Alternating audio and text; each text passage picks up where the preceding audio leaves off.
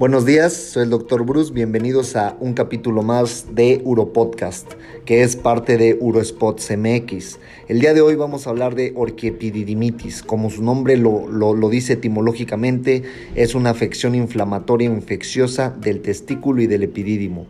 Primero vamos a entender que es un síndrome clínico de menos de seis semanas de duración, que es la orquipididimitis aguda. ¿Y qué va a ser la orquipididimitis? Va a ser inflamación, dolor y tumefacción del epidídimo, que puede ser consecuencia de una infección de uretra o de vejiga o simplemente de vías urinarias. La causa es la causa más frecuente en pacientes mayores de 18 años de escroto agudo, o sea, dolor testicular entonces, menores de 18, torsión, mayores de 18, orquipididimitis. Eso es algo importante, pregunta de examen para los internos. Eh, la etiología en ancianos y en niños generalmente va a ser eh, en niños por disfunción vesical, alteraciones en la mecánica miccional y en ancianos o adultos, más bien adultos mayores, eh, maduros de más de 50 años, puede ser por una crecimiento prostático obstructivo, ahorita vamos a hablar por qué, puede ser también en pacientes sexualmente activos por eh, enfermedades de transmisión sexual como es clamidia trachomatis y Neisseria gonorrhoeae, que son las más comunes, gonorrea, perdón. En homosexuales por el H-influenza, eh, aquellos pacientes que tengan catéter uretral, o sea, una sonda vesical, podemos tener un reflujo a través de la sonda de Escherichia coli o la famosa E. coli y manifestaciones de enfermedades sistémicas, que esto es más raro como tuberculosis, brucelosis, este, criptococosis. Eh, debemos de entender cómo es posible que la hipertrofia prostática o el crecimiento prostático obstructivo genere una orquipidimitis.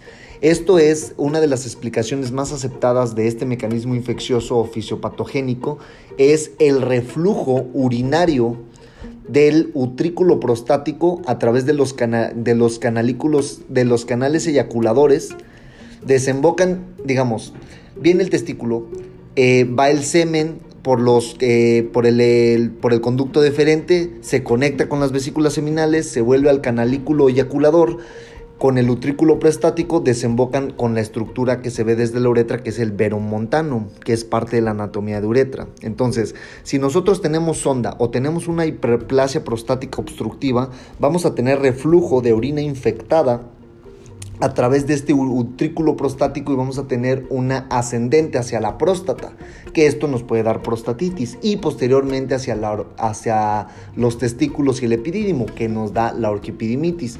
Por eso en pacientes mayores o con sonda tenemos orquipidimitis y será por E. coli, que es la bacteria principal que está en la orina infectada. Entonces, en los niños por disfunción vesical, por el mismo principio, pero no vamos a tener E. coli. Por eso van a ser otros agentes. Pero bueno, es más común en los pacientes mayores de 50 años que tengan síntomas urinarios bajos. En los homosexuales, por el sexo anal, podemos tener ascensión de las bacterias eh, de, la flora, de la flora colónica o la flora rectal a través de la uretra que suban por este utrículo y que tengamos orquipidimitis secundaria. Eh, el dolor intenso, eh, ¿cómo se va a manifestar? Se va a manifestar por un dolor intenso de instauración gradual, a diferencia de la torsión testicular que es súbita. En la orquipidimitis va a ser gradual, va a ir aumentando este dolor. Vamos a tener inflamación del hemiescroto, o sea, del testículo que es. Es muy raro que haya una orquipidimitis bilateral, siempre, casi siempre, en la mayoría.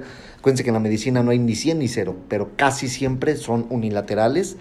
Eh, vamos a tener fiebre, afectaciones y síntomas de, respuesta inflamatoria sistémica y vamos a tener el signo de PREN positivo. ¿Qué quiere decir? Que si me duele el testículo, lo elevo el testículo con la mano y al momento de, levantarlo, de elevar el testículo, vamos a tener una mejoría del dolor. Esto se traduce en signo de PREN positivo y se va a traducir en una orquipididimitis. Eh, la, irradiación va a ser a través del trayecto del cordón espermático, o sea, va a subir como hacia la región inguinal ipsilateral.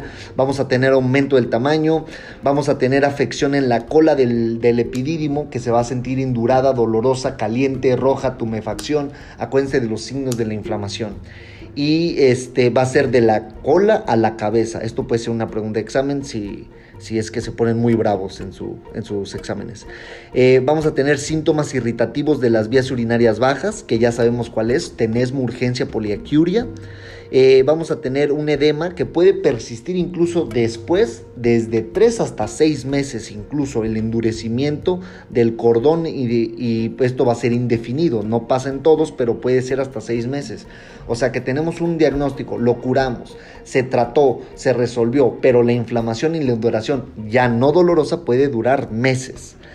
Eh, ¿Cómo vamos a hacer el diagnóstico? El diagnóstico es clínico, pero podemos hacer una biometría hemática y vamos a tener una leucocitosis que va a estar desviada hacia la izquierda por el, con elevación de neutrófilos. ¿no? Podemos hacer un urocultivo, generalmente tienen una infección de vías urinarias agregada, entonces con un urocultivo vamos a tener cuál es la bacteria, cuál es el patógeno exacto, le podemos, y si viene el urocultivo con el antibiograma, seguramente el mismo que está en la orina va a ser el mismo de la orquipidimitis, entonces al momento que nosotros lo tratemos con el antibiograma, o sea, dirigido, pues vamos a tratar también la orquipidemitis de manera correcta. Podemos hacer un ultrasonido testicular bilateral, no se necesita hacer Doppler, sin embargo lo podemos pedir Doppler, pero esto es para diferenciar abscesos testiculares. Recuerden que en pacientes inmunocomprometidos con una orquipididimitis, un diabético, por ejemplo, con una orquipididimitis, podría progresar a un absceso testicular y pues esto ser grave y lo vemos en el ultrasonido o casos avanzados de tumores testiculares que ya sea un tumor infectado que es raro, pero llega a pasar y lo podemos ver en una ecografía donde vemos la heterogeneidad del parénquima testicular y en una orquipidimitis nada más se va a ver inflamado, hipervascularizado, pero el parénquima completamente homogéneo. ¿Cuáles son las medidas generales? Eh, perdón, el tratamiento. El tratamiento, si nosotros no tenemos el urocultivo a la mano, vamos a hacerlo de forma empírica y vamos a entender que va a haber dos tipos de pacientes. Los pacientes mayores de 40 o 50 años, dependiendo de la biblioteca, digo, perdón, de 35 años hasta 50 años y menores de 35. Entonces vamos a tener dos grupos, menores de 35 y mayores de 35. Los menores de 35 muy probablemente sean por eh, sean por causas de enfermedades de transmisión sexual, que es la más común es esclamidia gonorrea. Entonces, empíricamente llega un paciente menor de 35 con orquipidimitis, lo vamos a tratar si fuera algo sexual, como si fuera algo sexual por la, por la incidencia. Entonces, le vamos a dar a él, y esto es pregunta de examen, orquipidimitis en menores de 35 es doxiciclina y ceftriaxona. El libro y las definiciones y las guías dicen ceftriaxona 250 miligramos, dosis única intramuscular, y doxiciclina 100 miligramos cada 12 horas por 10 días. Pero pues nosotros en la práctica real, digo, me van a regañar por decir esto, pero en la práctica real no dividimos los 250 miligramos, le damos un gramo de ceftriaxona y los 10 días de doxiciclina. Esto en pacientes sexualmente activos. Ahora, si además indagamos prácticas anales, sean heterosexuales u homosexuales, eh, podemos pensar en eh, que, va a ser por eh, influenza. Entonces, o por E. coli. Entonces, en estos pacientes que practiquen sexo anal, ya sean heterosexuales o homosexuales, vamos a dar fluoroquinolonas y estas las vamos a dar de 21 a, 8, a 28 días. ¿Cuál es la ideal o la de elección? Es E. coli. Digo E. coli. Bueno, sí E. coli, pero es levofloxacino, perdón, para E. coli. Eh, en los mayores de, de 35 años generalmente van a ser por causas obstructivas, como ya habíamos mencionado, por el reflujo de la orina por el utrículo prostático hasta los testículos y vamos a elegir primeramente fluoroquinolonas, o sea, levofloxacino, o sea, por 21 a 28 días. Entonces, recordando, esta es la parte más importante. Tratamiento antibiótico para orquipidimitis, menores de 35 sexuales, ceftraxona y doxiciclina, mayores de 30 o, o menores de 35 con prácticas de anales también van a ser fluoroquinolonas. Y mayores de 35, todos fluoroquinolonas, a menos que sea alérgico. También podemos dar trimetoprim, que tiene buena penetrancia, igual por 21 días, o de 21 a 28. Y aquellos que sean resistentes, pues idealmente buscar el, urocultivo para dar una, una antibioticoterapia dirigida al antibiograma. ¿Cuáles son además las medidas? Recuerden que el paciente va a llegar con dolor, con inflamación, con molestia. Entonces, las medidas testiculares, digo, las medidas de higiene testicular van a ser eh, analgésicos, eh, un antipirético, un antiinflamatorio, un AINE, el de su preferencia. Obviamente, este, ajustado a la dosis renal en caso de que tenga antecedentes de nefropatía. Eh, calzón suspensorio escrotal, ¿Cuál es el calzón suspensorio escrotal? Es este que se utilizan en la, de forma deportiva para mantener los testículos arriba o suspendidos. O si el paciente no tiene recursos, pues recomendarle una truza o un calzón boxer ajustado. Entonces es calzón ajustado, antiinflamatorios, analgésicos. Si podemos y tenemos el recurso y la forma, hielo local. Los cambios de temperatura en el escroto son muy sensibles, entonces mejora muchísimo la molestia y la inflamación. Hielo local es ponerse en una toallita, unos hielos en la región genital, en el testículo afectado. Dejamos el hielo 10 minutos cada 8 o cada 6 horas y con esos 10 minutos que esté pegado va a mejorar de sobremanera.